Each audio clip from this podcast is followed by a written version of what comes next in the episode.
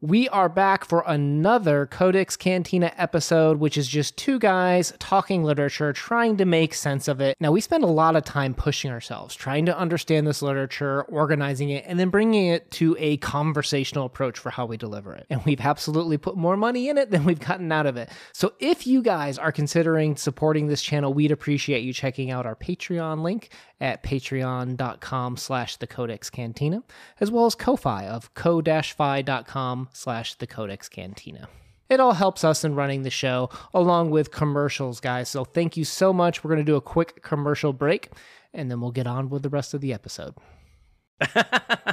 All right we're here to talk about dreams of love etc today. Are you the etc am i the etc it's such a like a poetic title, but then the comma, etc. like it's quite the juxtaposition here. It kind of gives you a little bit of a head scratch, and I love it. I uh, right from the beginning, you know, I'm already off put, which is a you know a good way I think to start off your reader because it gets you thinking.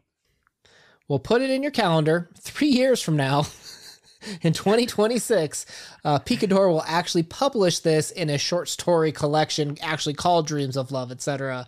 So looking forward to that. But right now, we're just talking about the short story. Um, okay, so h- how do we get started with this one? Because it's not about plot, right? This is this is very open ended, and the plot is a way to step through this. And I guess one of the things that kind of stood out to me was the musical element of it. I, I don't know if we've ever talked about this, but Mieko Kawakami is uh, an ex singer, right? She quit singing to start writing full time, you know, decades ago. So she gets that idea of being dedicated to something. And that could be a hobby, it could be a passion. You know, in this story, it's gardening. In her life, it was singing. The neighbor in this story is playing piano. The idea of dedicating and putting so much time into improving one particular skill or aspect of your life. I think that's something many of us can relate to. Definitely. I think it's that idea of what is the saying, master of none, jack of all trades thing. It's kind of like that of if you dedicate yourself to one thing, what do you give up in other aspects of your life? Or if you spread yourself too thin, what do you give up by becoming a perfection of one thing? And that is mm-hmm. pretty deep. Mm-hmm. Jack, jack of all trades, master of none. Yeah, um, that's it. so, you know, Kawakami is not new to, it's not even just like a, a, simple phrase. It's not, she's not just a, a turn of the cheek person. She, she does read philosophy um, there there was that uh, reference that she had that book Heaven, which was heavily steeped in nihilism and dealt with a lot of Nietzsche will to power theories and stuff like that. the f- opening of this one, what makes a rose a rose? It's the metaphysics question of what makes someone something. And, and that, that interplays very well with that dedication to the hobby, right?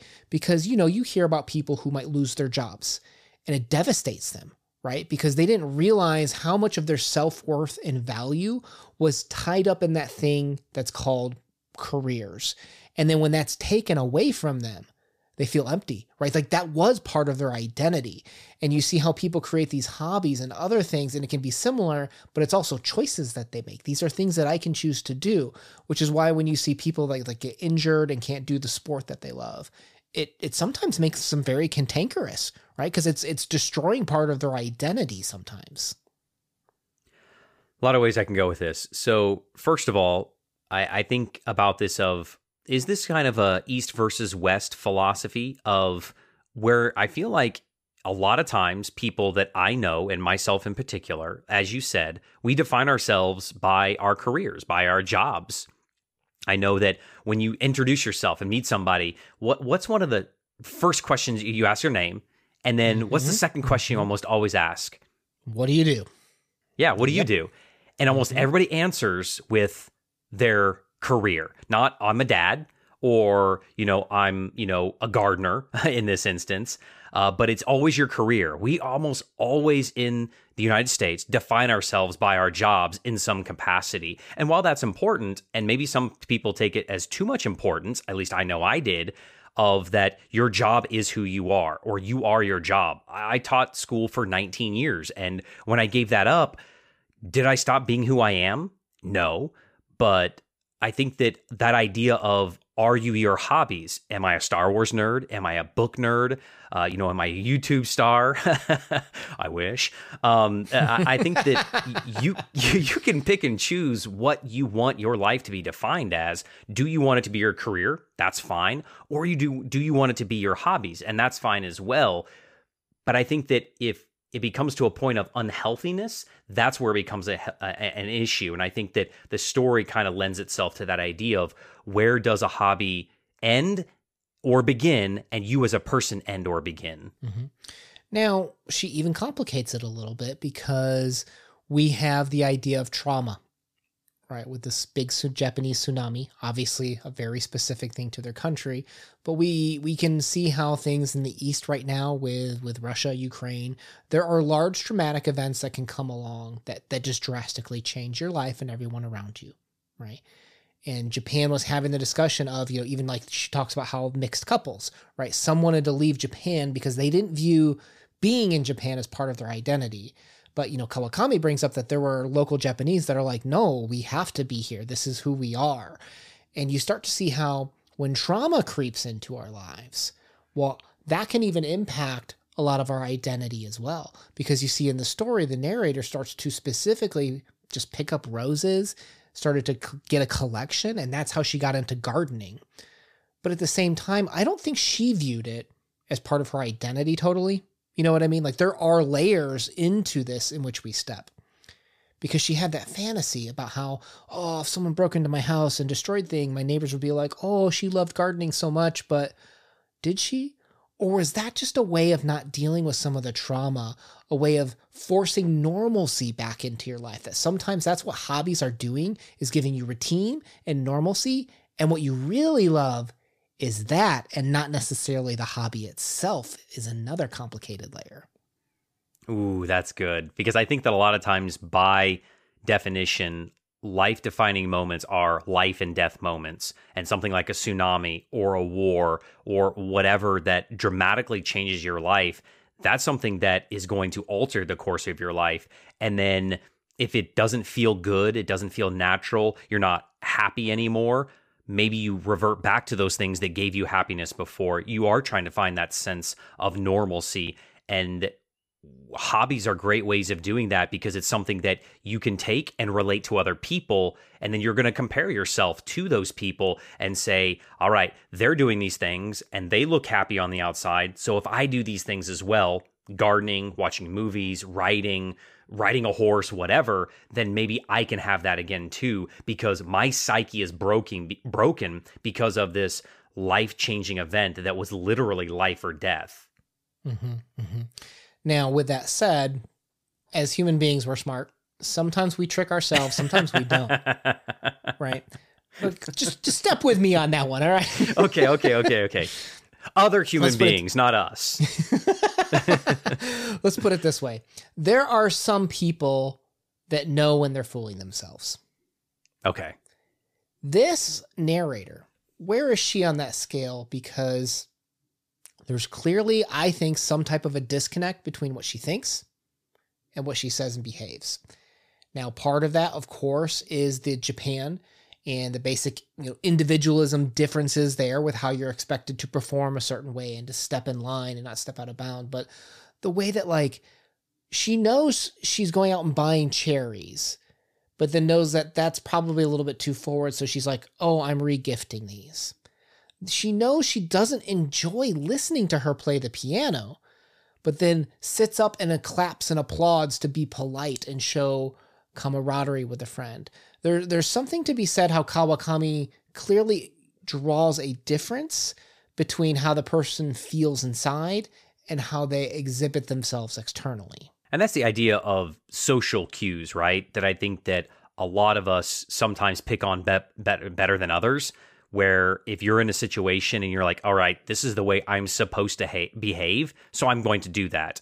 Otherwise, I'm going to be rude or disrespectful is is that okay if you're deluding yourself with that is that lie is that the one of those white lies that's acceptable that we're allowed to tell ourselves to make ourselves feel better i don't know but i feel like that she does it flawlessly uh, is Is, is is Bianca none the wiser for this? Does she know that she's terrible at playing the piano in front of her friend? Probably, but does she feel better that her friend lies to her to make the situation more palatable? I think so. Mm-hmm. Yeah, and that's another interesting thing about their names, like Terry and Bianca. The way that Terry, you know, completes this piano lesson and she takes on the pseudo. I think it's a pseudonym of Bianca. They're almost continuing to play along with that theme that we were just talking about of a separation of identity, a separation of internal and external. And it, it's playful, but also very puzzling at the same time, too. And also, this is kind of mundane, right? I mean, this is a lady gardening, which again, nothing against gardeners. My wife has all the succulent plants. I've posted them on Discord. Uh, but it's something that's very not exciting, I think, mm-hmm. for some people. And playing the mm-hmm. piano, and again, unless you are, you know, have 11 fingers and you're hitting the ivory in front of, you know, a concert hall, for some people, it's a very simple thing of just playing the piano. These are not extravagant lifestyles. This is something that is very simple that a lot of us can relate to. And I think that that's important of these two people coming together with their very simple lives and and trying to form a bond or relationship of some sort. I, I think that's right. important. And whether and whether they're coming together to create normalcy, like we talked about earlier with hobbies to avoid trauma, you know, there's a lot to discuss there. But let's I think we agree that while mundanity, mundanity what's the word there? how, how, everything is so mundane through this story, uh, that kiss that suddenly happens, right? Kawakami is very surgical with her words, where she says they they kiss. What was it with like with everything that they have, right? So we can't write it off as just a fake, as a mistake. Like they really did believe in it in that moment. But then there's that immediate pullback, right? Where where we have what actually happened, and then we have how we feel but it's not shame. It's not uh, awkwardness. There, there's something about the the sudden return to normalcy that they both seek, where that excitement and the sudden shock of the kiss, you know, breaking into their normal repetitive lights, their lives, was very shocking for them and the narrative, and I think ultimately reinforces the repetitive nature of everything else in their lives.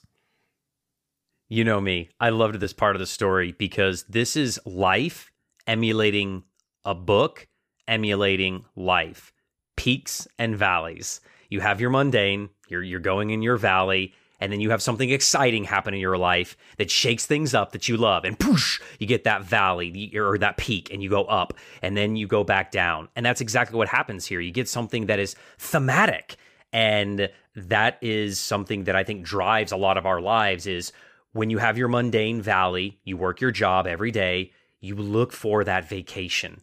You look for that that that peak that is going to keep driving you forward until you get the next peak. And I think that's what this kiss does for them. Mm.